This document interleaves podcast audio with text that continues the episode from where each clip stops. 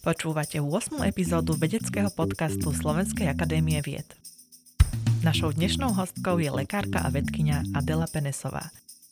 Pracuje v Biomedicínskom centre Slovenskej akadémie vied. Venuje sa výskumu obezity, diabetu, vysokého tlaku a sklerózy multiplex.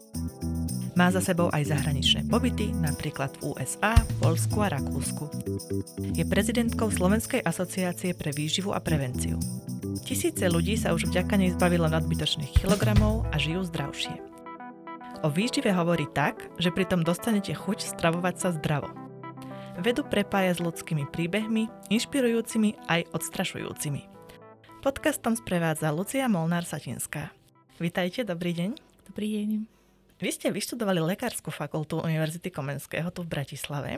Vy ste od detstva chceli byť doktorkou? Ani nie. Najprv ako v detstve som sa hrávala síce na lekárku, ale potom počas gymnázia to bolo také skôr, že ma to odrádzalo. Mamina ma nahovárala aj hovorí, že mesiarinu robiť nebudem. Ale keďže som mala skúsenosť vlastnú s lekármi, dobrú aj zlú, keďže som mala problémy s meniskom, tak vlastne som sa rozhodla, že to by sa mi veľmi páčilo a vlastne keď sa mi otvorili tie obzory a začala som poznávať ľudské telo a to, ako funguje, tak ma to uchvátilo. Kedy ste sa rozhodli, že nebudete takouto klinickou lekárkou, ale že budete lekárkou výskumníčkou? Tak som vždy túžila strašne robiť pediatriu, čiže venovať sa detičkám, ale teda život to posunul trošku inak, takže ja som vlastne končila medicínu a porodila prvého syna, takže som išla najprv na materskú dovolenku a to bola teda vlastne tá cesta línia, ktorá naznačila, že jednoducho budem musieť trošičku zmeniť ten smer a že dočasne možno, kým tie deti sú malé, venovať sa trošku také tej nie priamo klinickej medicíne, tak som si našla inzerát na lekárskej fakulte, že sa hľadá miesto na doktorantské štúdium, tak som si povedala, že to vyskúšam, bolo to u doktora Vigaša a boli to neuroendokrinné zmeny, takže to bolo také veľmi zaujímavé. Išla som na pohovor a vedela som, že sa bude robiť len s ľuďmi, to bola podmienka. Tak som si povedala, že to vyskúšam, že uvidíme, že čo to bude obnášať a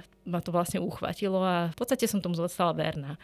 A ako to myslíte, že, že len s ľuďmi? S čím ste nechceli pracovať? No, nechcela som robiť so zvieratami, pravdu povediac, a ani takú tú vedu in vitro, hej, že robíte len niečo na bunkových kultúrach. Pre mňa bolo ten kontakt s tými pacientami a robiť priamo s ľuďmi to dôležité, to pekné. A ako dlho ste boli na tej materskej? To som bola dva roky s prvým synom a nastúpila som, otehotnila som, tak som bola s druhým synom. Rok a pol na materskej dovolenke a tam to bolo úplne úžasné, lebo doktor Vigaš mi, teda keď som mu oznámila, že teda som tehotná, tak povedal, že to je výborné, úžasné, gratulujem. Tak rok, dačo, možno budeš na tej dovolenke a potom taká spokojná budeš, že máš dve deti, tak sa vrátiš o to sa ti bude lepšie robiť a ja som bola veľmi prekvapená, milo. Takže ma podporil a v podstate som pokračovala. Lebo dnes je to veľká dilema, aj sa o tom často hovorí, že koľko majú ženy zostať na materskej, ako sa môžu vrátiť do práce, či môžu popri tom pracovať. Tak aká je tá vaša skúsenosť, ako by pracovať popri malých deťoch, alebo ako ste to riešili u vás doma, že či išli potom do nejakých jaslí, alebo ako? No ja som mala strašnú výhodu v tom, že mne hrozne pomáhali moji rodičia aj svokrovci. Vždy, keď bolo treba postrežiť deti, tak mal kto, aj švagrina teda, lebo tá deti nemá.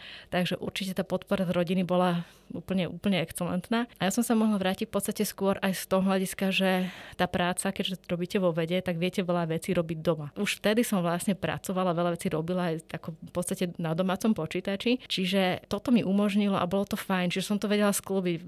Potom si to už viete usporiť ten čas, keď tie deti spia alebo nepotrebujú vás na toľko. Takže už sa to potom dá nejako sklobiť. Samozrejme, že keby som tie deti nemala, tak ja som strašný workoholik, neviem koľko hodín by som bola v tej práci. Takže moje deti ma vlastne zachránili pred mnou samotnou, lebo jednoducho musíte proste tú prácu jednom okamihu nechať a musíte sa venovať im a rodine a, a tak. A tým pádom to vám zase dáva zase takéto odreagovanie sa, niečo úplne iný svet, ktorý sa vám otvára a zase vás naplňa istým spôsobom. Takže dá sa to sklbiť, keď sa chce, keď vám máte to prostredie, ktoré vám pomôže. Manžel, rodičia.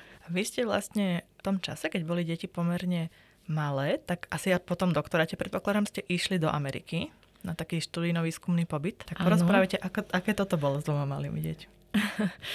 to, deti mali vtedy 6 a 9 rokov, takže v podstate dá sa povedať, teraz keď sa na to pozriem s odstupom času, tak aj pre nich to bol ideálny vek, lebo ešte nemali také úplné väzby na tých kamarátov, aj tá škola to tak začínalo, ešte boli takí flexibilnejší a v podstate môj manžel s tým prišiel, že teda nemohli by sme aj my ísť do tej Ameriky, tak môžem to vyskúšať. A som si myslela, že to sa mi nepodarí, to tak nemôže byť, som tomu neverila. A keď sa to teda nakoniec podarilo, tak ja som išla teda ako prvá, po mesiaci potom manžel prišiel s deťmi a ja som mala úžasnú výhodu v tom, že som nastupovala na pracovisko, kde pracoval doktor Juraj Koška, ktorý teda už tam bol 5 rokov zo Slovenska a predtým robil vlastne u nás na ústave experimentálnej endokrinológie. No a tým, že som nastupovala na jeho de facto miesto postdoktorantské, tak ma veľa veciam naučil, pomohol mi, čo týka bývania, celého teda usadenia sa v tom zahraničí a ďalšieho, že úžasného šéfa som mala. Doktor Jonathan Krávkov bol tiež človek, ktorý mal tri deti, takže povedal, že kľudne proste zober si čas, koľko chceš a vybav si, čo potrebuješ. A ja len potrebujem vedieť, kde si a či sa ti niečo nestalo. Takže v tomto smere to bola obrovská výhoda a taktiež chápal, že treba sa stane, že deti ochorejú alebo niečo podobné. Takže toleroval nám napríklad, keď sa čas od času stalo, že bolo treba niečo robiť, vedeli sme robiť, mať ten home office. A ako ste si ako rodina obľúbili tú Ameriku a nenapadlo vám, že by ste tam chceli zostať? Prečo ste sa vlastne vrátili potom na Slovensko? No najprv to bolo také úžasné, wow, prídete a teda všetko je nové a tým, že my sme boli vo Phoenixe v Arizone na juhu, tak v tom rezorte, ktorom sme bývali, tak to naozaj vyzeralo ako dovolenkový rezort. Tie palmy, bazény, krásne prostredie. To bolo také, že úžasné. Potom ale prišla taká tá realita každodenná, že poznáte, ako fungujú školy, ako fungujú ostatné inštitúcie a tie pravidlá, nepravidlá, ktoré tam sú, že vás istým spôsobom obmedzujú. Takže som sa tam necítila tak slobodne, dokonca ako u nás. A toto dokonca mi potvrdili aj Američania, lebo sme sa tam stretli s ľuďmi, ktorí tiež dlhšie obdobie, rok, dva, strávili treba v Čechách. A keď sme sa s ním stretli, s tým človekom potom, tak on hovorí, že sa tam každý rok vracia do Čiech na 2-3 mesiace, lebo sa cíti tu v Európe slobodný. A to, to, to bolo asi to, čo mi tam chýbalo. A chýbali nám rodičia, chýbala nám rodina rodina a deti mali zrazu 3 mesiace prázdniny a neviete, čo, čo s nimi. a boli zvyknuté, lebo ja som mala totiž to iba 10 pracovných dní na dovolenku voľných, takže hrozne málo. Tak manžel pobehal prvé prázdniny za mesiac všetky múzeá, ktoré mohli a všetko dookola a potom sa v podstate už de facto nudili a naozaj sa nečudujem, že aj naše deti, aj tie americké deti sa potom tešili na to, že keď prišla škola, lebo niečo zaujímavé. Škola organizovala výlety, išli do Silverwoodu, išli tam onam a bol to zrazu, zrazu zážitok. A, um, môžem sa opýtať, čo vlastne robil váš manžel v tej Amerike? Že on bol vašou podporou alebo tam tiež nejak pracoval? Išli sme s tým, že mali sme víza vybavené tak, že bude môcť pracovať, len my sme prišli vlastne 2008 začala kríza. Takže aj bežní Američania mali problém, čiže to nájsť si tú prácu nebolo také jednoduché, takže v podstate de facto sa staralo o deti a, a keďže mali taký školský program, ktorý podporoval edukáciu tých rodičov v angličtine, lebo tam na juhu bolo viac ako polovica detí bolo z Mexika, imigrantov, tak sa snažili, aby tí rodičia vedeli pomáhať deťom v škole, takže musia naučiť aj tých rodičov angličtinu. Takže môj manžel chodil pekne každodenne do školy, na základnú školu so mojimi synmi a 6 hodín denne sa učil angličtinu s mexickými ženami. Takže bol taký ten, to sa volá, myslím, homestay dad. Hej? Áno, a, áno, presne. A sa učil. A potom pracoval, našiel si potom prácu v jeho úplne akože obľúbenom obchode, lebo to bol výpredaj jedného teda značkového obchodného domu. On miluje proste tú módu a to fashion okolo toho, všetky tieto veci od topánok a tak, tak to nechcete vedieť, koľko sme si ich donesli domov. Takže v tom sa našiel a to úplne miloval celý ten obchod. To mám spoločné s mojim manželom, on má tiež veľmi rád módu tak my sme v tom tak naopak, lebo ja nie som na to nakupovanie až tak. Ja tiež nie. Dobre, tak nakoniec ste zakotvili v biomedicínskom centre SAV a teraz sa poďme baviť o tej vašej práci tu, o vašom aktuálnom výskume, o práci aj s pacientami, lebo to asi platí dodnes, že vy vlastne pracujete s živými ľuďmi. Áno. A ako to vyzerá, alebo mňa tak zaujíma, lebo vy robíte aj výskum a akoby pomoc vlastne do istej miery ich liečite. Takže či sa necítia niekedy ako pokusní králici, alebo čo sa robí, aby sa tak necítili? Ako vlastne prebieha tá vaša interakcia s pacientom? Pre tých pacientov je dôležité vždy im odkomunikovať, teda povedať im, vysvetliť, že čo vlastne chceme tým zistiť, čo tým chceme dosiahnuť a tiež im dať nejakú spätnú väzbu, že teda sú výsledky, ktoré sú aj pre tých pacientov zaujímavé a niečo im povedia. To im určite štandardný lekár neurobí. Čiže z tohto hľadiska vždy im ponúkame niečo, čo je kvázi akoby nadštandard, kde teda si dovolíme ich poprosiť o to, že buď nám teda darujú o niečo pár mililitrov krvi viacej. Trošku je to iné, keď sme treba zrobili biopsie tuku alebo smalu, tak tam sme sa snažili ich motivovať aj finančne, aby to bolo také, že ak už teda strávia, neviem, pol dňa, niekedy to bolo dokonca dva dní vyšetrovacie u nás, tak aby mali zabezpečené všetko, celý komfort od jedla, pitia, vlastne ubytovania dokonca, ale nejaká taká malá odmena, že keď už teda tie dva dní strávili a všetko toto s nimi podnikli, tak sme im dali nejakú odmenu, bolo to okolo 250 eur, keď už to bolo teda viac náročnejšie. No a tie bežné vyšetrenia, štandardné, ktoré robíme, kvôli tomu sme si my vybavili celé povolenie na to, aby sme mali také dve zložky, jednak teda ambulancie, internú a diabetologickú, čiže je to normálne ambulantné zdravotnícke zariadenie, kde máme licenciu, všetko povolenia a máme teda štandardný chod eh, zabezpečený a plus máme dve lôžka na taký ten klinický biomedicínsky výskum. Čiže všetko je legitímne podložené, schválené. Každý jeden projekt prejdený etickou komisiou, takže v tomto smere skôr sa ľudia obracajú, sú radi, že sa dozvedia niečo viac. Čiže to zdravotnícke zariadenie nie je štátne, tak máme tam aj ceník a môžu prísť a zaplatiť si nejaké vyšetrenia, ktoré chcú. Hej, od naozaj bežných záležitostí biochemických až po nadštandardné, neviem, treba genetické vyšetrenie kompletné. Čiže je to skôr tak, že vy vyhľadávate ľudí, s ktorými chcete pracovať a skúmať, alebo vám sa ozývajú ľudia, že chcú prísť sa dať vyšetriť a potom vy ich ešte aj vyšetríte, aj vy. Aj, aj.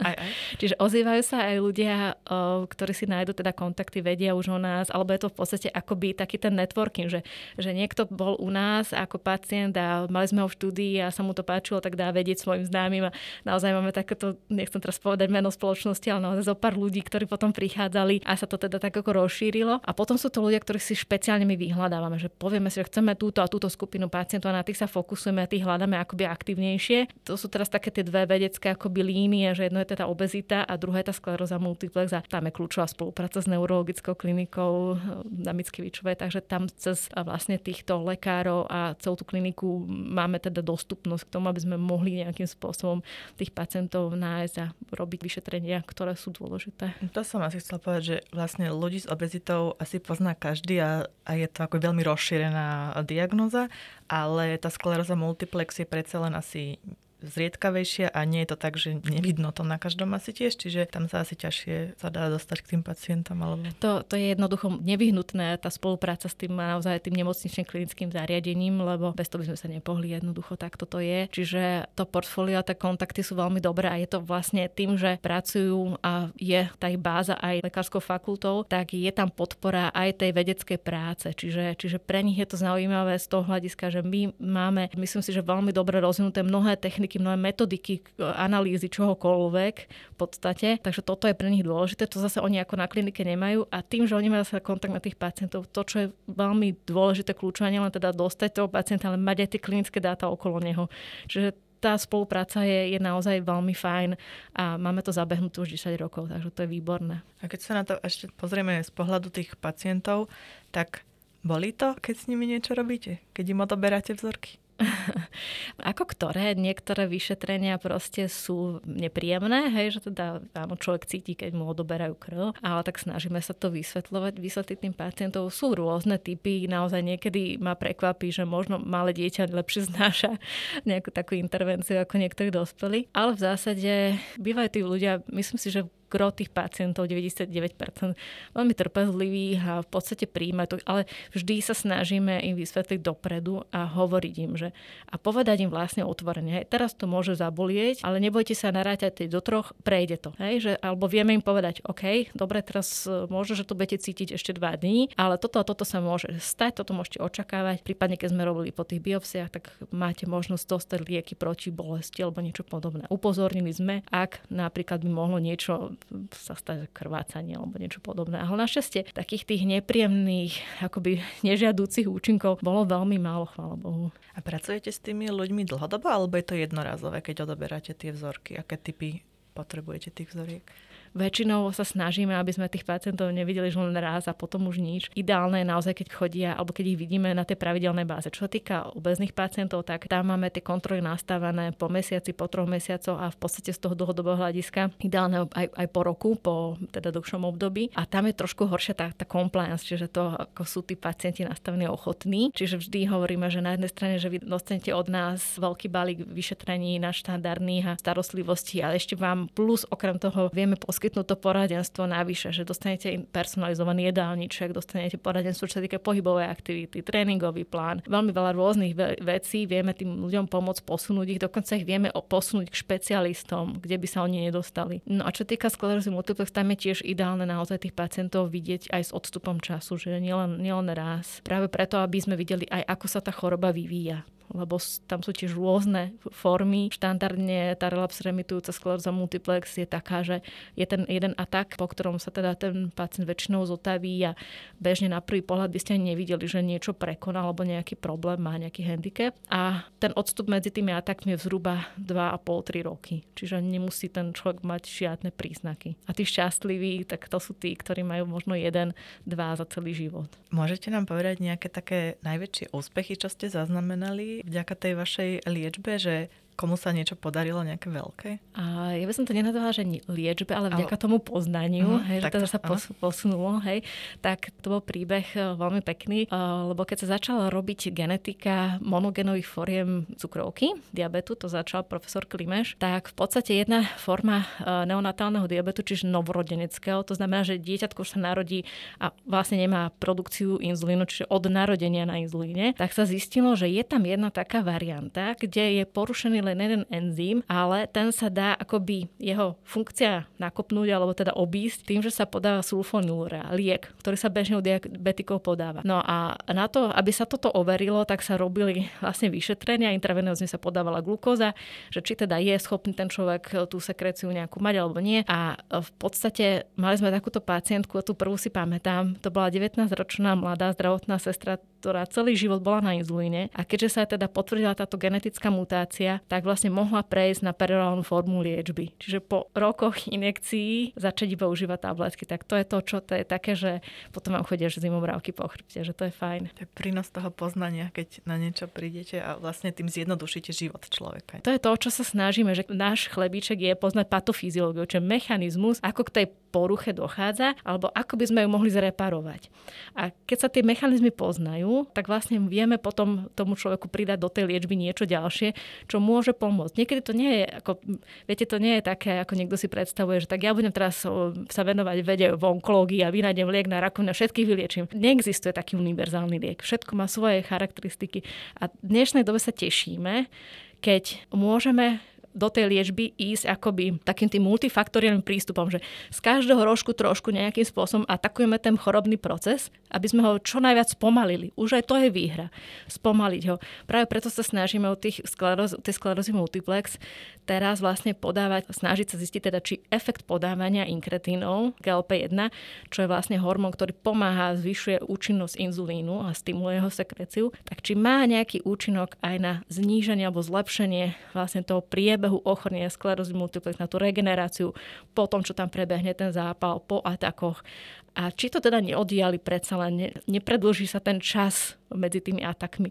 Už aj toto je pre tých pacientov veľmi pozitívne. Čiže akoby z viacerých strán, to nie je to, že jedno vynechám jednu liečbu a náhradím druhou, ale naozaj takým, takým tým kombo prístupom, že rôznymi spôsobmi a princípmi sa snaží zlepšiť tomu človeku ten život a to, to ochorenie. No to vyzerá ako taká veľmi mravčia práca, ale podľa mňa, keď sa na to pozrieme z hľadiska dlhších nejakých časových horizontov a pozrieme sa na tú liečbu pred 50 rokmi a teraz, tak je ten rozdiel obrovský. Hej? Že vieme, že ľudia tie ťažkosti, ktoré by vtedy sa vôbec nedali liečiť, tak vlastne dnes dokážeme s tým žiť a vlastne v tomto sa určite udialo za posledných 20 rokov neskutočný pokrok. Veľmi to prinieslo aj čo sa týka liečby sklerózy multiplex, aj vlastne také tej imunomodulačnej liečby, tej biologickej liečby, tak tam je veľký, obrovský pokrok, čiže títo pacienti naozaj teraz benefitujú z toho, z toho rozvoja. Nielen teda zo sklerózy multiplex, ale rematický ochorenia, dokonca onkologickí pacienti, kde tá liečba naozaj to sa pokročilo už niekam úplne do iných sfér a mnohé, mnohé ochorenia dnes už máme na,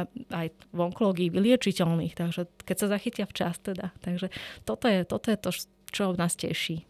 Opačný problém, čo sa týka zachytenia včas, je s tou obezitou.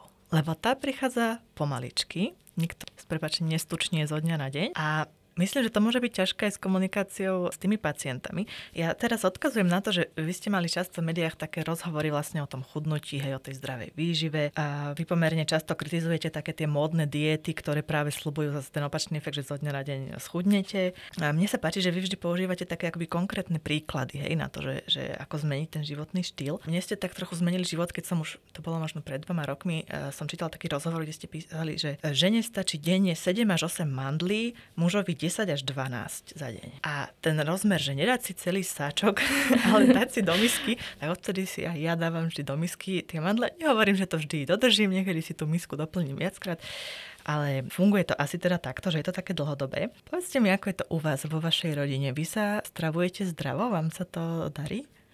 No, to je tiež dobrá otázka, lebo ja sa snažím vždy doma som práve ten, čo vždy stále rozpráva o tom, a prečo musíte jesť tú zeleninu a ovoci a to musí byť na stole vždy a, a furt ich ponúkam a, a nakrájam mi to a strčím mi to pod nos a koľkokrát si to ani nevšimnú, tak ako je to stále o tom opakovaní.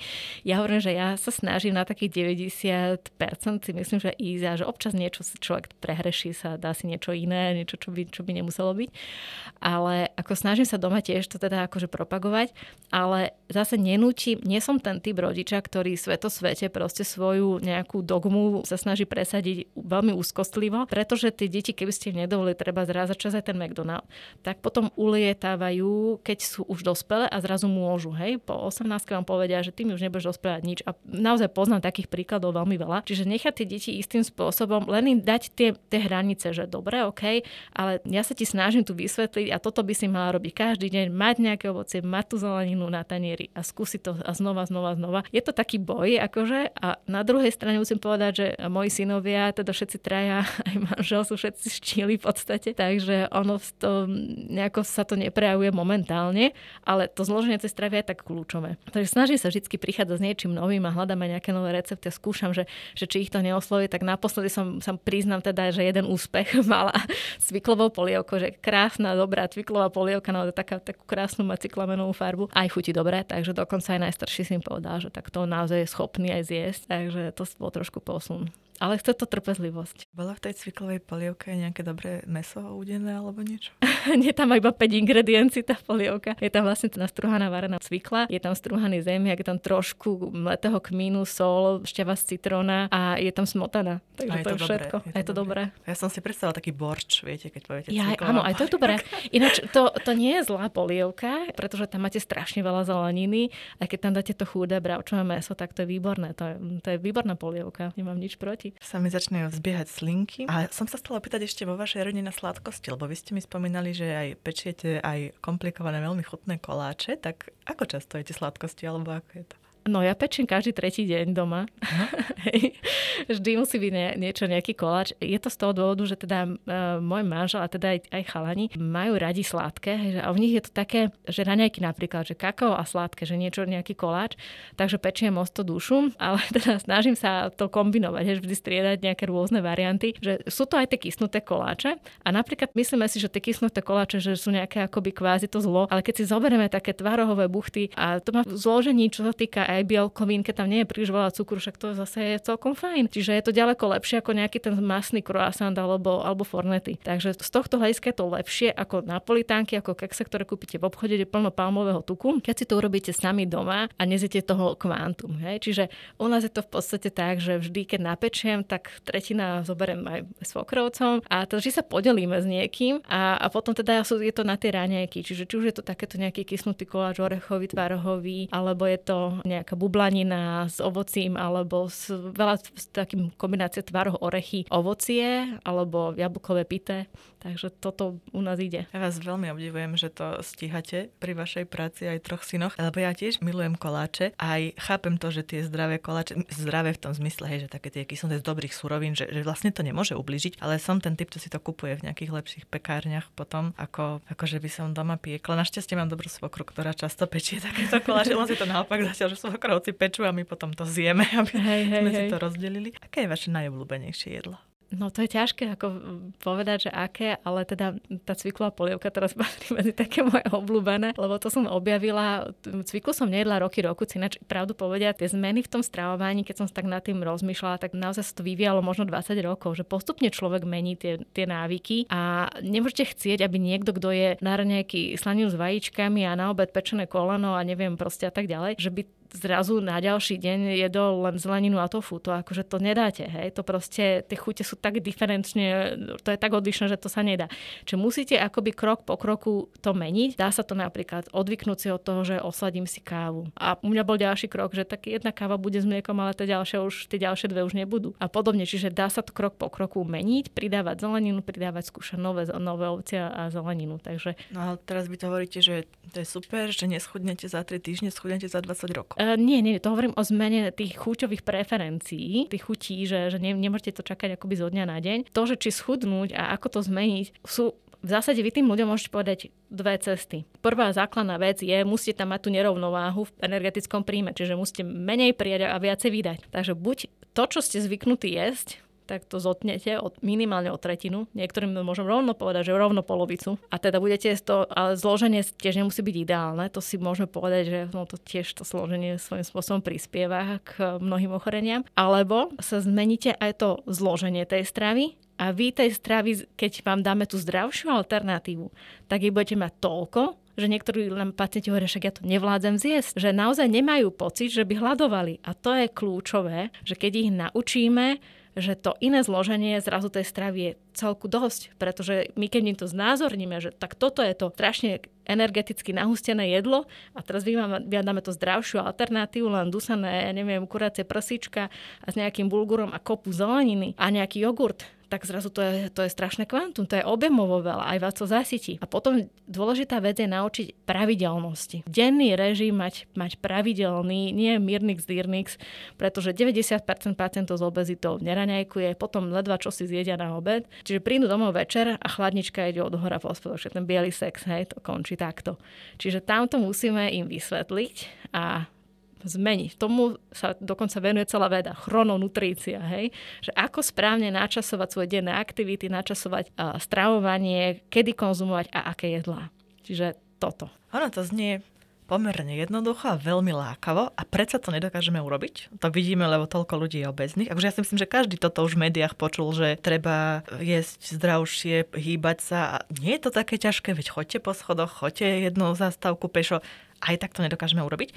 A predstavme si tú našu kultúru, stredoeurópsku alebo slovenskú. Ja mám pocit, že naše hodnoty sú proste oškvarky, pečená hús, tá masť, tie kysnuté, tie sladké veci, tie múčne jedlá, veď to sú tie hodnoty našich predkov, nie? Akože v mojej rodine to tak platí, ešte ja pochádzam trošku z takej tej maďarskej kultúry, takže tam toto je hodnota, čiže namiesto toho si dať brokolicu s jogurtom, to nebude sviatočné jedlo, hej, to nebude nedelný obed, alebo aj rezne. U nás, ja fakt v detstve, my sme mali každú nedelu proste rezne so zemiakovým šalátom a ne, neboli sme sami ako rodina, takže Myslíte si, že to treba nejak zmeniť v spoločnosti, ten akože náhľad a dá sa to vôbec, keď my sme tu? No viete, toto je taká veľmi dobrá otázka, lebo keď ste spomenuli napríklad tie rezne, tak záleží od toho, ako, lebo však ja čas od času tiež urobím tie, tie rezne. Jedna vec, že dá sa urobiť alternatíva trošku zdravšia, či dať ich upiec, zapiec v trube, akože dá sa aj takto, nemusia to vysmažať, ale potom frflu samozrejme, že je to suchšie, že a prečo toto je zrovna také suchšie, že čokoľvek, čo by ste hodili do oleja, vypráža, tak môžete dať aj na plech, oni trošku budú frflať. A, a potom je druhá vec, že ja keď spravím kuracie rezne na nedelu na obed, tak spravím z dvoch kuracích prsičiek a koniec. Proste na obed a dovidenia. A nie ako v iných rodinách, čo som počula, že dvaja ľudia si urobia, ja neviem, 20 rezňov a teraz to jedia. Nedela, obed, večera, pondelok, útorok, niekedy ešte stredu to nie je vážený. Akože potom zase to treba, že ak nedelný obed, tak nedelný obed šmitec. A dojedáme no. tie zvyšky celý týždeň. Akože to je podľa mňa tiež taká to kultúra je, tých zvyškov, že? To no. je kultúra tých zvyškov, toto žiaľ ani ja moje svokre neviem vysvetliť, že keďže pre tri osoby nemusí robiť dve kila mesa na nedelu na obed. Potom to jedia, do, viete, do nemoty. No moja mama hovorí, že ona nevie variť inak ako vo veľkých hrncoch. Takže ona na Treba kúpiť menšie hrnce. Dobrý tip na vianočný darček. Áno, určite áno, dá sa to. Ja mám skôr problém, že malá kuchyňa tým, že ja varím, ja neviem, sebe si urobím celozrnnú rýžu, im urobím inakú. Proste 6 chodov a už neviem, kam to mám postaviť a milión 5 malých hrnčičkov, lebo všetko v malom. Takže niekedy mám problém s tým priestorom, si hovorím, že by som potrebovala tak veľkú kuchyňu, že by som tam všetko mohla mať porozkladané a špora, ktorý má 6 horákov, mm. lebo 4 mi je málo, ale dá sa to. Len je to naozaj otázka toho, že chcem, viem, tak si to, tak si to už prispôsobím. Dobre, budem nad tým aj rozmýšľať, vstupovať si do svedomia. Máme tu však aj akoby ten opačný trend dnes. Jeden je takýto, áno, že tie tradície a tie ťažké jedla, ale dnes je veľmi módne aj vegánstvo, vegetariánstvo, rôzne také tie kuchyne. Teraz aj v Bratislave toľko nových takých tých bystier, všelijakých, veľmi zdravých. Tak čo si vy o tom myslíte? Čítala som, občas kritizujete také tie extrémne prístupy, ale kedy je to ešte v poriadku a kedy to už je teda extrém? Kedy to mm-hmm. môže uškodiť? Ja vždy hovorím, že treba, ak sa pozrieme napríklad na vegetariánov, tak skutočných vegetariánov, že naozaj, ktorí poctivo teda vedia, o čom hovoria a ako sa tá strava má vyvíjať a čo, z čo má byť zložená, tak tá je veľmi dobrá.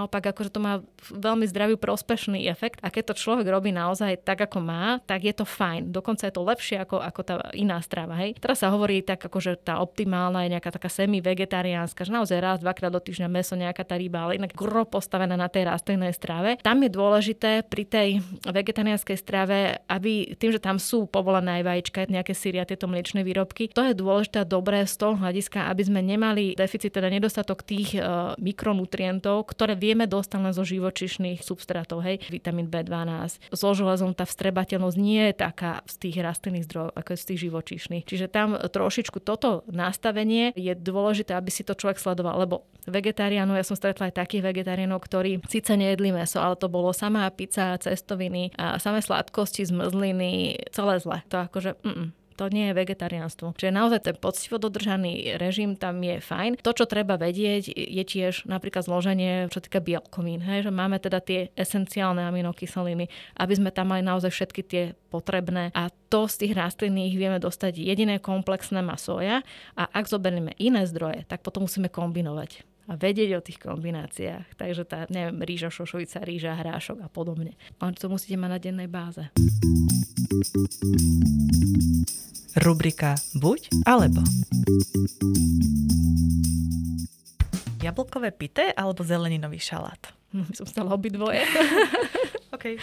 Najprv jedno, potom druhé. Mm-hmm. Divadlo alebo posilovňa? Aby som stala obidvoje aj posilovňu. A teda posilovňu úplne ako ten instantný pohyb až tak nie, ale cvičenie ako také áno, to musí byť. Hodina denne áno. Jean Reno alebo Louis Defune? No, tak to je ťažká otázka tiež, ale asi Jean Reno by vyhral. Ručné práce alebo starostlivosť o záhradu?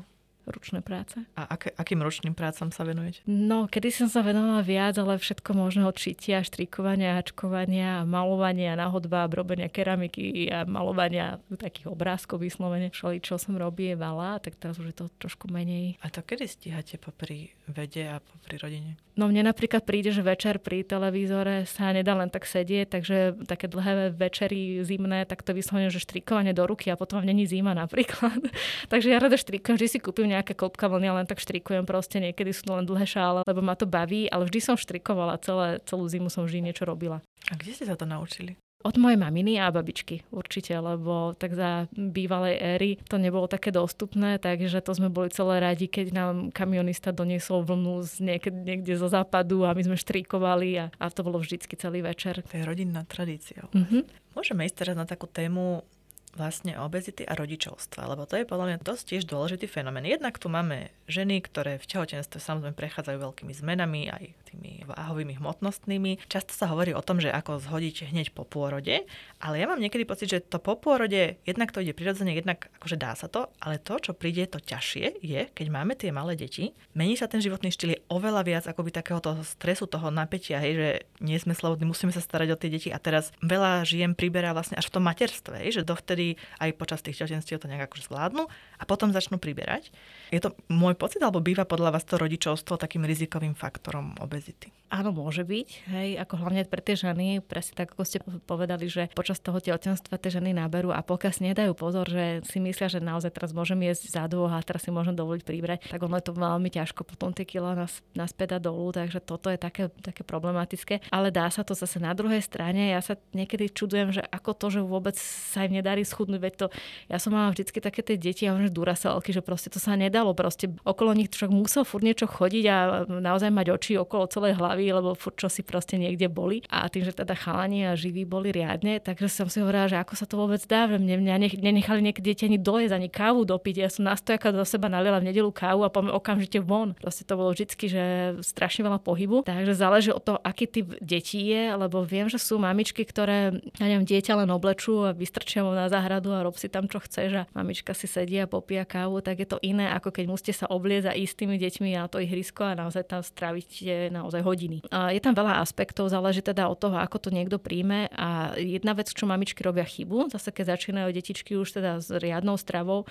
je, že dojedajú po deťoch. A to je vec, ktorú keď si zoberiete, že štandardná porcia potom nemáte vlastne ani prehľad, koľko toho zjete, alebo podojedáte kde tu, čo, čo si kam si, tak toto môže byť taký, taký kľúčový faktor. Čiže trošku si treba dať pozor. A čo máme robiť? Máme to donútiť to dieťa zjesť, alebo máme to vyhodiť? No, toto, som, toto je veľmi tiež dobrá otázka, lebo ja som v detstve bola vychovávaná v tom zmysle, že nesmie sa nič vyhadzovať, všetko sa musí dojesť, lebo však chlieb je Boží dar, to nemôžeme vyhadzovať. No a tiež neboli teda nútený dojedať a to bolo útrpné pre mňa. Ja som bola vždy ten zdorovitý typ a keď som niečo už nechcela, nemohla dojesť, tak som to fakt nemohla dojesť. Takže to bol boj a potom som si povedala, tiež som to jeden čas robila mojim deťom, že musíš to dojesť a potom som si povedala, že nie, že toto ja, ja ich toto nechcem naučiť, že chcem, aby tie deti sa naučili presný opak, že keď mám už dosť, že ja im naložím porciu, ktorú si myslím, že by mali zjesť a naozaj, že tie deti povedia, že ale už mám dosť maminka, tak nebudem ho už nutiť. Radšej to fakt vyhodím do koša. Čiže toto si hovorím a to som si povedala, že radšej to dám na charitu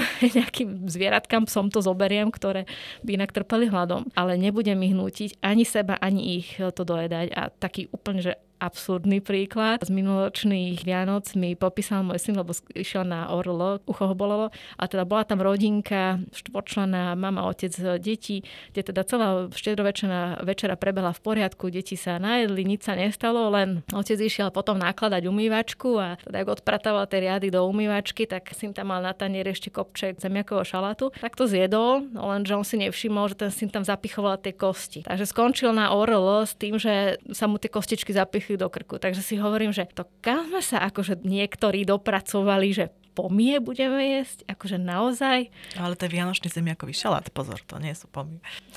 Ale ja viem, ja viem, viem, čo tým myslíte. Áno, nemali by sme to dojedať. Je to podľa mňa ťažké zase v tých mestách dnes, lebo keby sme mali tie zvieratá hospodárske, tak im to môžeme dať na tom dvore. No ale kde ja v centre Bratislavy pôjdem a tiež ako je mi ľúto vyhadzovať to jedlo, mm-hmm. ale samozrejme to je ako by moja chyba, možno urobím príliš veľa. Tiež je to také, že u nás hej, to bol hej. vždy otec, čo dojedal akože môj otec dojedal po nás, neviem, či to bol základ jeho obezity, on už bol asi aj predtým, ale to je jedno. Ale to som tým sa že hovoríme o tých matkách, aj o tých ženách, ale ja si myslím, že to dotýka aj mužov, že často, mm-hmm. keď mhm. majú tie deti, jednak hej, tá žena možno je doma na tej materskej, možno varí, tiež dojedajú po tých deťoch. Máte pocit, že tá obezita teda je aj ten rodinný fenomén a máte vy aj nejaké programy pre celé rodiny, že ako to zvládnuť? No je to, je to fenomén rodinný, lebo paradoxne, keď rozmýšľame nad tým, či niekomu dáme vyšetriť genetiku, čo týka obezity, tak to vôbec nie je tak, že celá rodina je obezná, tak ideme patriť po genetike. Nie je práve naopak. Že keď máme rodinu, kde mama, otec, súrodenci, všetci sú akoby chudý, normálny a potom zrazu jedno dieťa nám tam vyskakuje, zrazu je obezné, tak tam je niečo zlé. Hej, tam to už zaváňa tým, že tam môže byť nejaká monogénová porucha.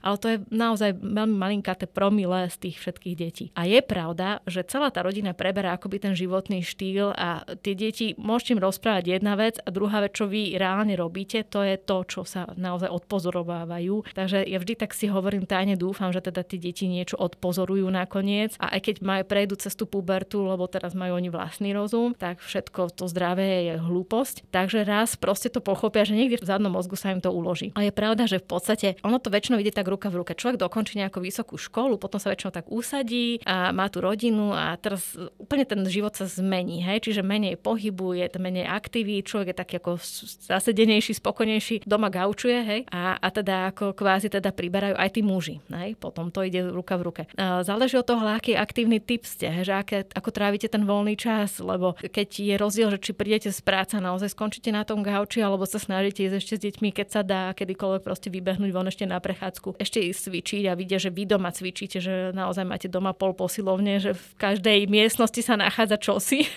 ako u nás doma, že v obývačke bežne sú fitlopty a podobne. A, a spálni máme hrazdu na vyťahovanie, takže ako vždy sa vám to nejako núka. Na druhej strane moja mamina vždy mala ripstory celý život e, doma v byte a slúžilo to na vešanie prádla. Hej? Veľmi dobrý vešiak. A potom tie dovolenky, spoločné víkendy a dovolenky, to je tiež kľúčové, že ako, ako si zadelíte ten čas. A keď vidia tie decka, že vy si celý deň aktívni, že to nie je o tom, že sedím doma na, na gauči, ale že idete, ja neviem, do obeda sa v sobotu nakúpi, navarí a ide sa na bicykle, ide sa na výlet, ide sa neviem kde, tak to tie deti vnímajú, že tak toto je normálne, tak to má byť. A tie dovolenky aktívne. Alebo sa ide do cukrárne, do reštaurácie. ja viem, no. My to máme tak zariadené, že, že tú sobotu, ja som aj mamu mužovi povedala, najprv sa ide na bicykle a keď sa odbicykluje, potom sa osprchujem, potom môžeme sa ísť prejsť a potom si kúpime do ruky kávu a, a ide sa ešte hodinová prechádzka. No, no, je to pekne, aj tak nasledovania hodne.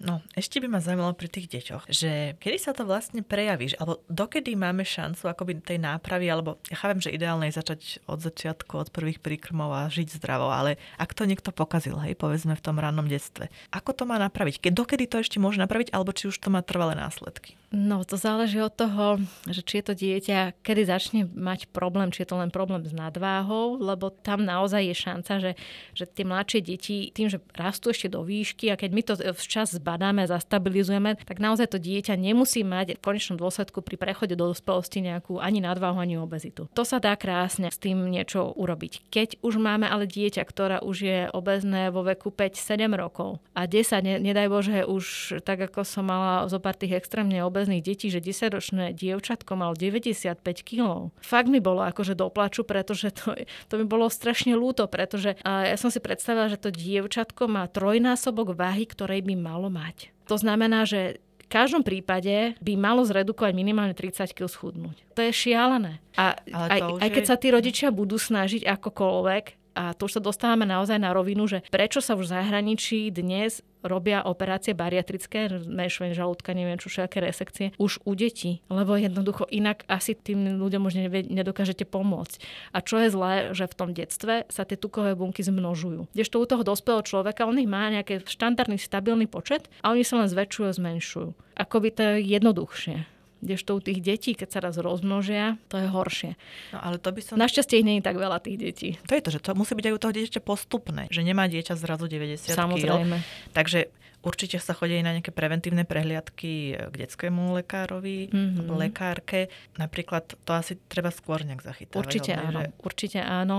A v tomto smere pediatri uh, sú rôzni, hej, teda sú takí, myslím si, že groje tých, ktorí sa snažia tých rodičov nejakým spôsobom upozorniť a povedať im teda, že nejaký problém je. Keď už je tam tá obezita jednoznačná, tak tam sa napríklad u tých pacientov je dobre, keď sa vyšetria komplexne, či tam niečo nie je za tým. Urobí sa také komplexné komplexné vyšetrenie, ktoré sa urobí behom 4 dní hospitalizácie, aby sa videlo, že či sa tam nerozvíja aj vysoký krvný tlak, alebo tam nemá nejaký nábeh na cukrovku to dieťa a podobne. Čiže veľa vecí sa vyšetrí, vylúči a zistí, že dobre, OK, tak áno, dieťa síce je teda také, aké je, ale je nutné zmeniť tú životosprávu, treba s tými rodičmi pracovať dlhodobejšie. Dá sa to, myslím si, že gro pediatrov sa snaží tým rodičom to vysvetľovať. Mnohí sú ale takí, že to proste nechcú počuť, nechcú si to pripustiť a stretávam sa s takými dvomi paradoxmi. Buď tí samotní rodičia sú sami obezní, alebo pravý opak, paradoxne sú to také tie štíhle maminky, ktoré proste vyzerajú ako modelky. A potom je to otázka toho, že či majú ten čas na tie deti, alebo jednoduchšie im dať peniaze, tie deti proste si kúpia čokoľvek a tam je nekontrolované, hej, že koľko si toho kúpia, sladené nápoje, energetiaky, všetky tie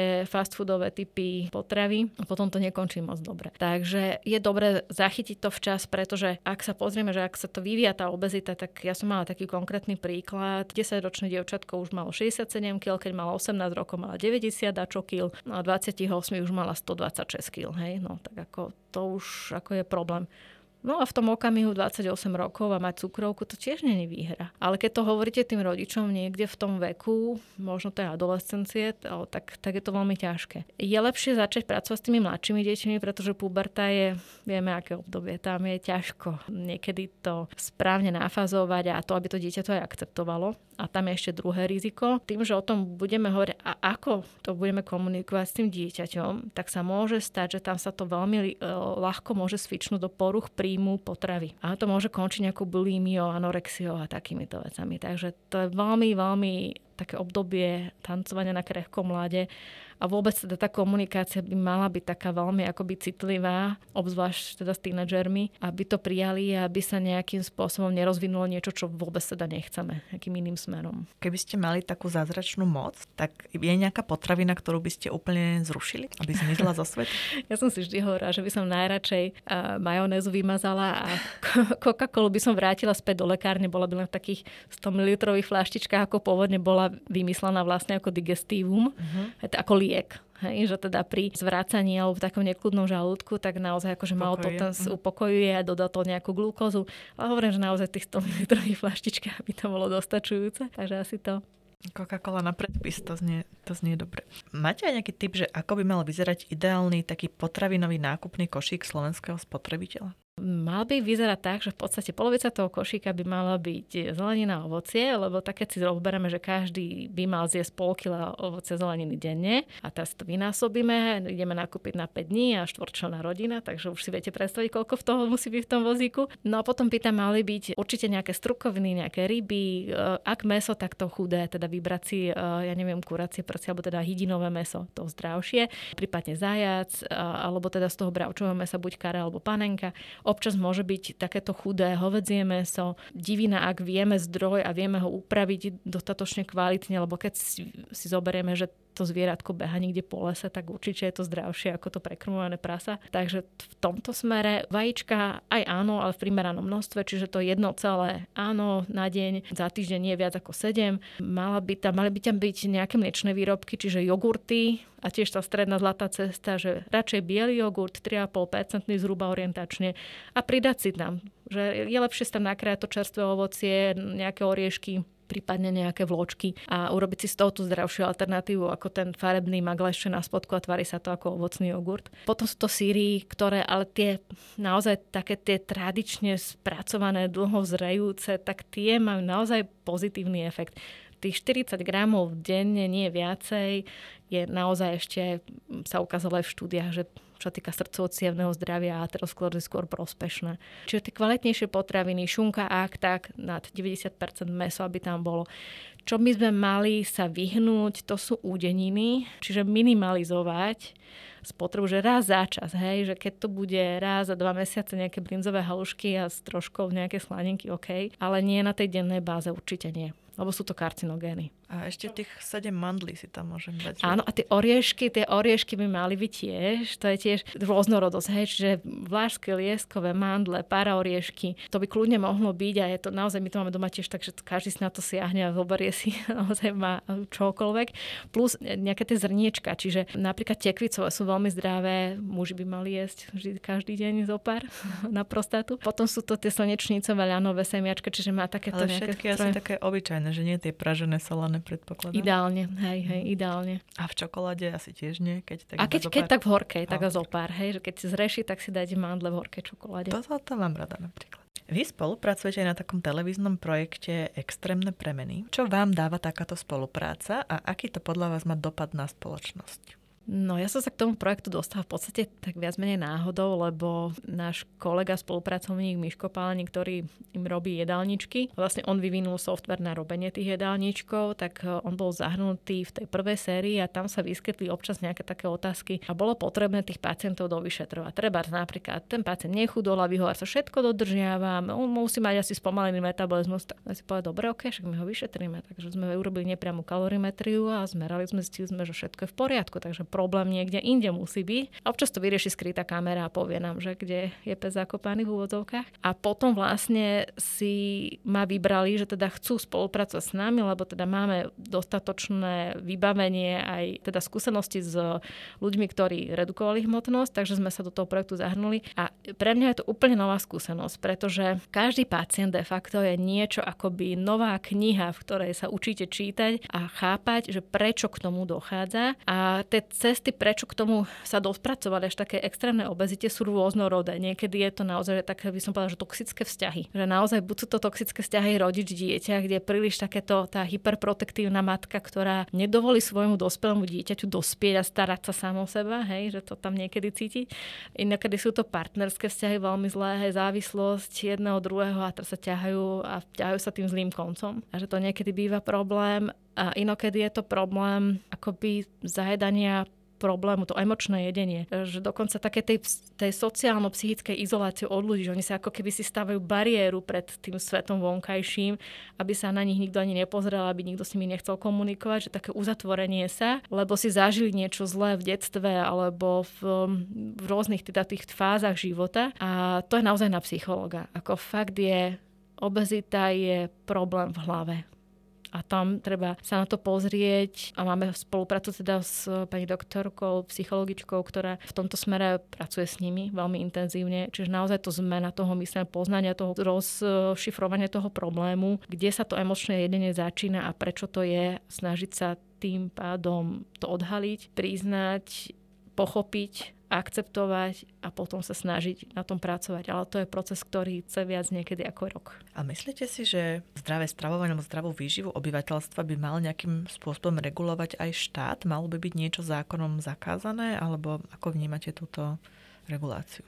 Štát by sa určite mal podielať na tom zdraví toho obyvateľstva, pretože ľudia sa správajú tak, aké možnosti im to poskytuje. Hej. Keď si zoberieme, že naozaj na Slovensku ľudia, myslím si, že viac ako polovica si trúfam povedať, ale to naozaj len môj taký odhadne sociologický výskum, žijú tak, že doslova, že z ruky do úst, čiže pozerajú sa naozaj na každé euro, ako ho môžu teda minúť a na čo, tak naozaj tam, keďže ten základ prečo sa stanú obeznými, je tá strava a to, aká je zložená, tak je aj otázka financií. Hej? Čiže keď my budeme mať 2 litre kolového nápoja za 99 centov ale a minerálku litrovú za 70 centov za euro, no tak ako ten, ten človek si to zráta, že tu niečo nesedí, hej? A tak si kúpi radšej ten sladený nápoj, tam bude mať ešte aj ten cukor, hej, navyše. Čiže tá logika tých jednoduchých ľudí alebo ľudí, ktorí naozaj nemajú šancu si kupovať to drahšie a zdravšie, je, že pozerajú sa na tú cestu prízmu tých financií. Čiže určitá regulácia by tam mala byť a ukazujú tú skúsenosti z iných krajín, ale v takom tom zmysle skôr tej cenotvorby, ani nie zákazov, lebo to sme si zažili už za socializmu, čo znamenajú zákazy. A tá sloboda, tá demokracia nám dáva to, že tú možnosť voľby, tej slobody. Ale tá sloboda zase, aby sme sa naozaj slobodne rozhodli a neboli len ako tí otroci, ktorí len zhrabnú to, čo prvé nám príde na, do očí a čo je najlacnejšie, ale aby sme sa rozhodovali na základe poznania. A tá vedomosť, to je to, čo, áno, mali by sme si to aj my vyhľadávať, ale to musí do tých ľudí akoby prichádzať zvonka. Čiže to je tiež otázka štátu, ako tých ľudí edukovať, ako im vysvetľovať, ako robiť takéto nejaké vzdelanostné programy. Štátnoprávna televízia by mali ísť takéto krátke, možno 5-minútové šoty. Čo týždeň to vo obmene o niečom, napríklad o pitnom režime, o tom, čo si vybrať, aké typy potravín. Toto by tam malo, malo zaznievať na pravidelnej báze. V Austrálii to funguje veľmi dobre. Tam im dokonca ukazujú, ako vyzerajú orgány také obrastené tukom a ten človek pozrie a že si povie, že to, toto naozaj akože, keď to už vidí, tak to je iné. Je to niečo mm, možno aj na ten štýl, ako máte na tých obaloch krabičiek od cigariet, že vraj to teda funguje. Keď to tam teda je, tak ono to zrejme funguje. Že by sme to mali na sladených nápojoch. Na sladených nápojoch a na alkoholických nápojoch by tam by to malo byť, aby to bolo vhodné. To by som podporila. Menia sa nám v čase aj ideály krásy. V minulosti v podstate aj tá tučnota alebo obezita, hej, bola kedysi dávno im za renesancie vnímaná ako ideál krásy. Dnes máme opačný problém, hej, že ten ideál krásy je niekedy až príliš chudý. Ako teda podľa vás vyzerá zdravé telo? taký zdravý stred. Pretože to, čo sa stretávame v dnešnej dobe, tak je taký ten extrém, že dneska máme už tie XXL modelky a teda, že aj toto je krásne. Ja netvrdím teda, že nemôže aj takáto žena naozaj mať tie proporčne naozaj ako tvary tej Venuše, hej, ktorá je teda taký ten symbol plodnosti, ale prečo nemôžeme mať niečo, taký ten zlatý stred, taký ten normál, hej, 20-24 BMI, však to je akože úplne, to je tá normálna žena. Že buď máme úplne ako tvigy, že je to ako špáratko, alebo potom tieto XXL modelky, že to normálne sa ako normálne neprezentuje. A to, tiež tie náhľady na človeka sa menili. Tiež som sa stretla s tým, že tí starší ľudia sa pozerajú na tých chudých, že však budeš chorý a že to nie je dobre. Vychádzalo to aj z toho poznania, že kedysi vlastne ten e, chudák, čo bol naozaj chudobný a, a teda nemajetný a nemal ani toľko na tú stravu, bol chudý a mal vyššie rizika, napríklad aj tuberkulózy. Hej? Čiže on sa na to pozrel, že je chudák, však ten dostane len tuberu. Hej? Takže ten pohľad sa menil, čiže na jednej strane nie je zdravé ani ten extrém vychudnutosti, ale ten stred, tá stredná zlatá cesta niekde medzi tým. To by sme mali nejakým spôsobom asi, asi propagovať. A tiež ten prvý pohľad je niekedy zradný, že aj koľkokrát športovcov vidíte, ja som mala zo pár teraz mladých žien, včera naposledy jednu mladú ženu, 22-ročnú a 31% telesnou tuku. Hej. Na prvý pohľad úplne normálne. Hej. Aj teda kompozícia, všetko krásne, len trošku priveľa toho tuku. No. A teraz počas pandémie, keď sme mali to celoplošné testovanie, tak ste sa ho zúčastnili ako zdravotníčka. Prečo ste sa rozhodli k tomuto kroku a aká to bola skúsenosť? No ja som sa s mojimi kolegami rozhodla, lebo sme boli v podstate všetci štyria lekári u nás, našej skupiny z biometrického centra na tom testovaní a tá motivácia bola pre mňa, najprv som sa tomu akoby bránila, ale potom som si povedala, keďže z okolností jedna pacientka, ktorá mala obezitu a sa ma pýtala, že ona by strašne chcela ísť pomôcť, že či má a tak a sa ma pýtala, ja hovorím, že vy ste rizikový pacient, že radšej nie. A potom som si povedala, že že mali by sme to podporiť z viacerých hľadisk. Nechcela som, aby sme išli tou českou cestou. Čiže tá tendencia, ten trend tu bol akože našlapnutý zl- veľmi zlým smerom. Ešte horší možno ako v Česku. To znamená, že pán premiér vymyslel tento systém e, plošného, celoplošného testovania. Ja viem, že všetci frflali a všetci dopodnes to kritizujú. Isté veci boli nezvládnuté, ale v zásade Išlo o to, že ak sa nám podarí trošku tú situáciu stabilizovať a ak ten prírastok tých pacientov a tým pádom aj pacientov v nemocniciach sa zastabilizuje a bude len priebežný, tak si nevyčerpáme natoľko tie možnosti a neskončíme tak, že budeme stavať na letisku nemocnicu. A ja som si povedala, že ak ja robím v tom výskume, tak som pokladala za povinnosť tomu trošku pomôcť a urobiť niečo, aspoň niečo. Aspoň sa pokúsiť, nie nerobiť nič, len frflať, lebo to neznášam, keď niekto len frfla a nič neurobi. Hovor, tak vymysli niečo iné a vymysli nejaký iný lepší systém. Keď ho vymyslíš, nech sa ti páči. Ale teraz nie, je nič lepšie a ja to idem skúsiť urobiť, lebo verím, že môžem tomu pomôcť. Takže som si povedala, OK, poďme do toho, ak sa to trošku zastabilizuje, ak sa odhalí čo je len tretina tých ľudí, ktorí sú pozitívni a tí ostanú doma ich kontakty, tak to bude lepšie. Ukázalo sa, že to bola pravda. Si myslím, že to malo svoj význam a tá skúsenosť bola fajn, bola úžasná v tom zmysle, že si nesmierne vážim ľudí, ktorí naozaj robia v tej prvej línii, robia v tých nemocniciach, pretože byť v tom mundure 5 hodín, kde máte dve rúška na sebe, je vám teplo, takže sa vyzlečete a ste mokrí do spotená úplne, že neviete čo so sebou.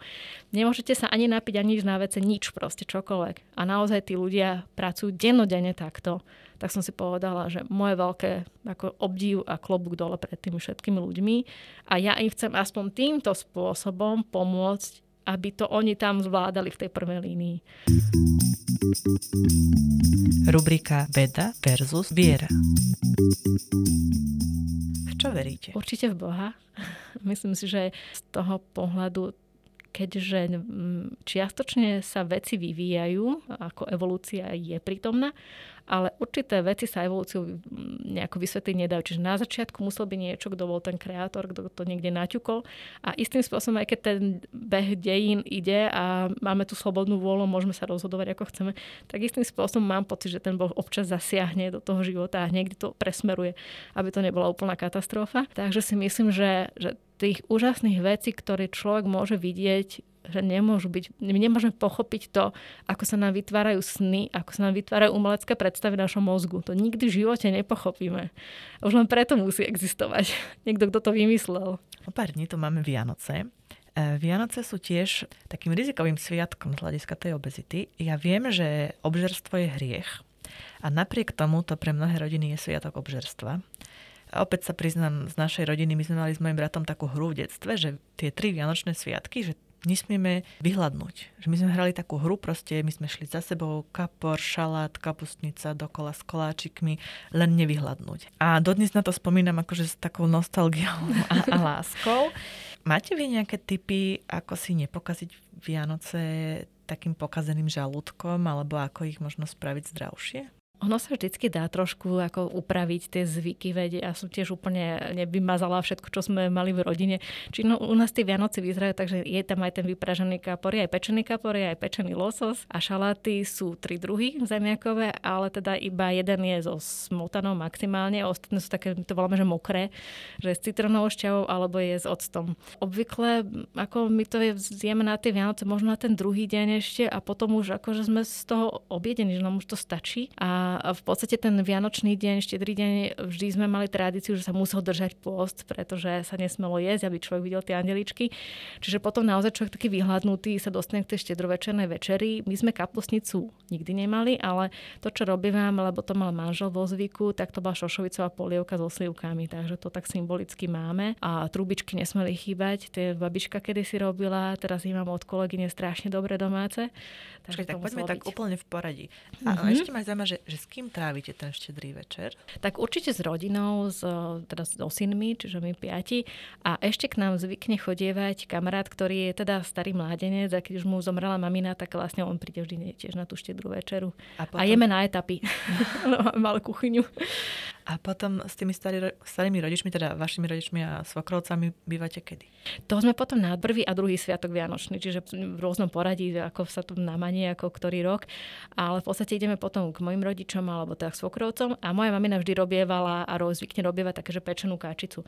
Ale vždy hovorím, mami, prosím ťa, tá jedna pečená kačica, to stačí, že je nás 6 či 7 a on to úplne stačí, akože nerob nič iné ďalšie k tomu, že to je v pohode. Takže to tak býva a my sa tam najeme a prídeme domov a nám sa už nechce ani večerať. Takže, a koláčiky, koláčikov sa pečie v celku dosť, ale snažím sa robiť také tie zdravšie alternatívy. A ja hovorím, že ja radšej upečím niečo čerstvé a vždy dve tretiny rozdám. Takže e, pečiem, pečiem, mne to hrozne baví, mne, to, mne sa páči tá vôňa vanilky a škorica toho všetkého. Ale porozdávam. A my máme také krásne zvyky ešte od mojej babičky, že teda vždy sa uh, hovorila taká koleda uh, na začiatku. Babička zobrala vždy 5 orieškov, povedala takú modlitbičku, že moje milé 4 kuty nemá vám čo inšie dať len tieto oriešky. Mene Otca i Syna i Ducha Svetého. Amen. A vždy sa hodili tie orechy a to moje deti milovali, lebo sa rozbili a to sa im páčilo. A vždy chceli oni hádzať aj tie oriešky. Potom sa robil medikom krížik na čelo, aby teda všetci boli dobrúčky ako med celý rok. Pomodlilo sa teda, začalo sa oplátko, potom sa jedla tá polievka, tá ryba so šalátom a potom väčšinou, väčšinou sme skončili pri tomto málo, kedy už mal kto chute na tie koláčiky, ktoré boli teda naložené a neviem prečo, ale aj ja aj môj manžel máme takú, takú inhibíciu v tom, že keď vidíme, že je strašne veľa vecí na stole a veľa druhov, tak ma to znechucuje. Hej, že mi, je to také, že fuj, ale toho strašne veľa, že už sa na to pozriem a už som najedená. Takže väčšinou, akože keby to bolo tak, že je upečený jeden druh, tak si dám. A keď ich tam tak strašne veľa, tak sa mi to aj neviete nechce. vybrať. Mm-hmm. Ja mám opačný problém. Keď je plný stôl, tak ja zo všetkého chcem ochutnávať, až kým to tam je v podstate. No. Poďme späť trošku k tej vede. Aký je váš najzážitok z vedy? To je ťažké, lebo tých zážitkov takých veľmi emočne silných bolo, keď e, s niektorými pacientami, keď sme sa, keď sme sa rozprávali, a to bolo doslova, že, že ma prekvapilo, to nie je z vedy, ale som pochopila, že môžeme sa mi snažiť vedou pochopiť neviem čo všetko. A myslíme si, a teraz na to vlastne koronavírus aj tak akože ukázal takto priamo čiar, dostali sme ako ľudstvo, si myslím, že riadnu facku do tváre, že nejaký vírus, ktorý není schopný existovať bez akékoľvek bunky, lebo on je vnútrobunkový, de facto parazit, tak nás dokáže položiť na kolena a my sme sa dostali do fázy, že máme zakázané napríklad spievať, hej? Čiže môžeme my vedieť čokoľvek, máte mať rôzne technológie a napriek tomu to, čo očakávame, nevieme to pochopiť, nevieme to poňať a sa udejú veci, ktoré sú absolútne nevysvetliteľné. v tomto smere, keď aj my lekári máme také, že však vieme presne, ako veci fungujú a toto by sa malo vyvíjať takto a takto a takto.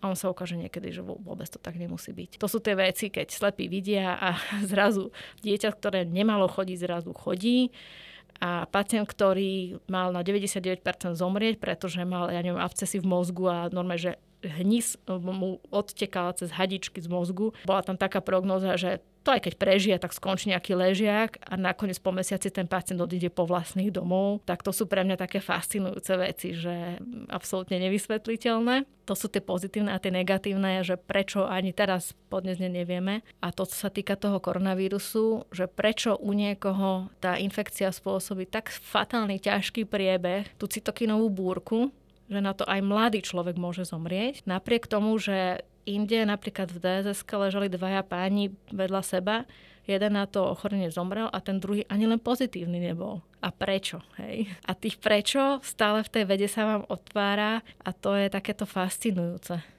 Ak by ste si mohli vybrať jedno iné vedné odvetvie, ktorému by ste sa venovali, aké by to bolo? Ja som hrozne chcela robiť archeológiu, teda študovať dávne kultúry a cestovať. A strašne sa mi páčila egyptológia. Ja som v období nejakých 16 prečítala Zamarovského 7 divov sveta a toto ma všetko veľmi bavilo a teda tá oblasť toho umenia, výtvarného a toto.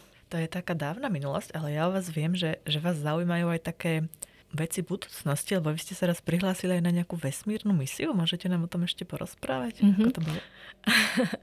ja keď som nastúpila, tak v podstate mal prebiehať projekt v rámci deblokácií s Ruskom, a ktorý sa mal venovať vesmírnemu výskumu. Takže ja som písala vlastne minimovú prácu o zmenách takých tých hormonálnych, ktoré sa dejú počas e, mikrogravitácie, alebo teda nulovej gravitácie. A ono sa to v tých pozemských štúdiách dá urobiť tak, že položíte ľudí po ležiačky, ale minus 6 stupňov hlava dole trošku. Hej? Uh-huh. Čiže takto sa dá navodiť ten, ten pocit a teda sledujú sa rôzne zmeny v organizme. No a to ma tak ako inšpiroval, lebo môj kolega z hodovkosti, Juraj Koška, on vlastne bol zahrnutý a robil prípravu na misiu Štefánik, kedy bol Bela vo vesmíre a dokonca bol na Bajkonúra a tak ďalej. Tam pripravovali všetky tie látky, on sa tam robil ten experiment, mal si podať inzulín a podobne. Sú odtiaľ vzorky krvi, ktoré si tam on odoberal a vtedy ma napadlo, že, že sa skúsim prihlásiť, lebo už vtedy prebiehali tie úvahy o tom ISS a o tom, že sa bude robiť misia na Mars, teda dlhodobý vesmírny výskum že sa prihlásim do takej francúzskej agentúry, a, lebo aj môj šéf povedal, že ty si taká malá, ani veľa toho nezieš, to je ideálne do tej kozmickej lode. tak e, som sa tam prihlásila, vyplnila som formulár ale odpísali mi, že som strašne podvyživená na za ich pohľadu, takže ma nezobrali. A nepovedali, že máte to dojesť? To nie. sa poriadne? A teraz by ste ešte do, toho, do takého niečoho išli? No, teraz by som nad tým rozmýšľala. Možno že, možno, že tak na pár dní, lebo zase ja som ten typ, ktorý milujem priestor ale ten otvorený. Hej, že, ale zatvorený byť v tej vesmiernej lodi a v tom tesnom priestore, to je hrozné. Ale potom už keby som bola na tej pupočnej šnúre v úvodzovkách v tom vesmíre, mm. že mhm. lietať si, tak to by bolo geniálne, to je super. A ďalšia vec, že ten bezťažový stav je strašne ťažké si to teraz predstaviť, ale dá sa to na, namodulovať, že keď si láhnete na postel a dáte si hlavu dole, stačí len toto urobiť, že nemusíte rovno urobiť stojku. A keď sa nahrnie do hlavy tá krv a vy to máte stále, tak to nie je ľahké. Nie je to jednoduché, to strašne šialené boli hlava a veľa sa odvodní organizmus, zahustí sa krv a všeli, čo sa udeje. Čiže nie je to jednoduché. Viem, že aj Valentína Terešková mala s tým dosť veľký problém to zvládnuť. Uvidíme, že kam vás to ešte povedie, či niekedy nám zakývate z vesmíru. Ktorej vede by ste sa nevenovali ani za peniaze, ani keby vám veľa zaplatili? ja som kedysi povedala, že asi jazykovede. okay. že asi, asi to nie, že, že ja by som strašne chcela, keby sa trošku zjednodušil ten slovenský jazyk, ale je strašne komplikovaný. A keď to mám tak porovnať, že keď mám tu skúsenosť, že deti sa učili angličtinu v Amerike, tak oni sa ju učili ako cudzí jazyk. A napríklad mali, že ako prváci 15 slov napísaných na týždeň, ktoré sa učili čítať, potom spelovať a proste používať, voletať, rozumieť významu toho slova. A ja si myslím, že slovenčina by sa mala tiež takto učiť, lebo ako ja nechápem, na čo sa povie, že L je tvrdá spoluhláska, keď po L sa píše viac slov mekým i. Je to komplikované. A keď nás nútili ako deti používať také tie názvy nové, že hladidlo a hovník miesto pohovka. Taký nejaký... To bol iba vtip, to si si robili. No, áno. Mm. E, keby ste zrazu mali hodinu nečakaného voľného času iba pre seba, A mohli by ste robiť, čo len by ste chceli, čo by ste robili? Asi by som letela stíhačkou. A kam by ste si zaleteli, či len tak? No, tak to, tam dosahujete veľmi veľké rýchlosti, takže ako hodina by bola síce málo, ale to by, to, no kam preletíte za hodinu, takže tak pri tých rýchlostiach. Keby bolo, že celý deň, že 24 hodín, to, to už by bolo iné. Ako vyzerá také sobotné ráno u vás doma? U nás doma, no, pravdu povedať, kávu pijem, potom sadám k počítaču, niečo ešte prebehnem si rýchlo maily, potom samozrejme niečo v kuchyni, ideme so synom nakúpiť, to že zoberieme ľudí na bicykli a obeháme nejaké teda obchody, tým, že v malom meste, tak je to také jednoduchšie, že prejdete krížom krážom, vybavíte všetko, čo potrebujete. A navaríme, napečieme, upraceme a ideme na bicykle, väčšinou na nejaký výlet, von do prírody proste musíme ísť a prídeme a, väčšinou manžel chce, že poďme sa ešte prejsť, takže ešte ideme na prechádzku, ešte si kúpime nejakú kávu do Ale to nie je všetko ráno, nie? To, už... to sa za celý deň. Dobre, už som sa zlakla, že nie, nie, nie, nie, nie. Za do obedie. Na záver ešte máte pre nás nejaký tip na knihu alebo film, čo by ste odporučili našim poslucháčom a poslucháčkam? Tak film naposledy, čo sa mi veľmi páčilo, volal sa to Zberateľ Rubens Brandt. Je to kreslený film, je to údajne teda akože pre dospelákov a je to krásny film o psychoterapeutovi, ktorý sa snaží pochopiť aj svoj život, aj život svojich klientov cez e, umelecké diela. Je to krásne urobené, pretože on vlastne prežíva svoj život tým, že zbiera umelecké diela obrazy. A navštívite cez tento film v podstate všetky obrovské, krásne galérie celého sveta. Od Ermitáže cez neviem čo všetko. Hej. Čiže celé tie postavičky sú kreslené takým pre mňa úplne fascinujúco krásnym štýlom, takým umeleckým, majú tie tri oči alebo majú oči na, na miesto čela a podobne. Ten film je úplne úžasný a točil ho nejaký hoslovanský režisér a on sa volá, myslím, Mikolaj Krstič, ale točil to v Maďarsku. Takže toto bol taký naposledy, čo ma tak veľmi akože zaujal a a naozaj ho máme nahratý ešte môj syn to pozerá a stále si kreslí podľa toho. Ďakujem vám veľmi pekne za tip aj za rozhovor. Ďakujem aj ja veľmi pekne za pozvanie. Dramaturgicky sa na dnešnej epizóde vedeckého podcastu Slovenskej akadémie vied podielali Monika Tináková, Katarína Gáliková a Lucia Molnár-Satinská. Technická podpora Martin Bystriansky. Ak sa vám náš podcast páči, dajte o nám vedieť aj svojim známym. Aj každé vaše zdieľanie nás poteší. Ďakujeme.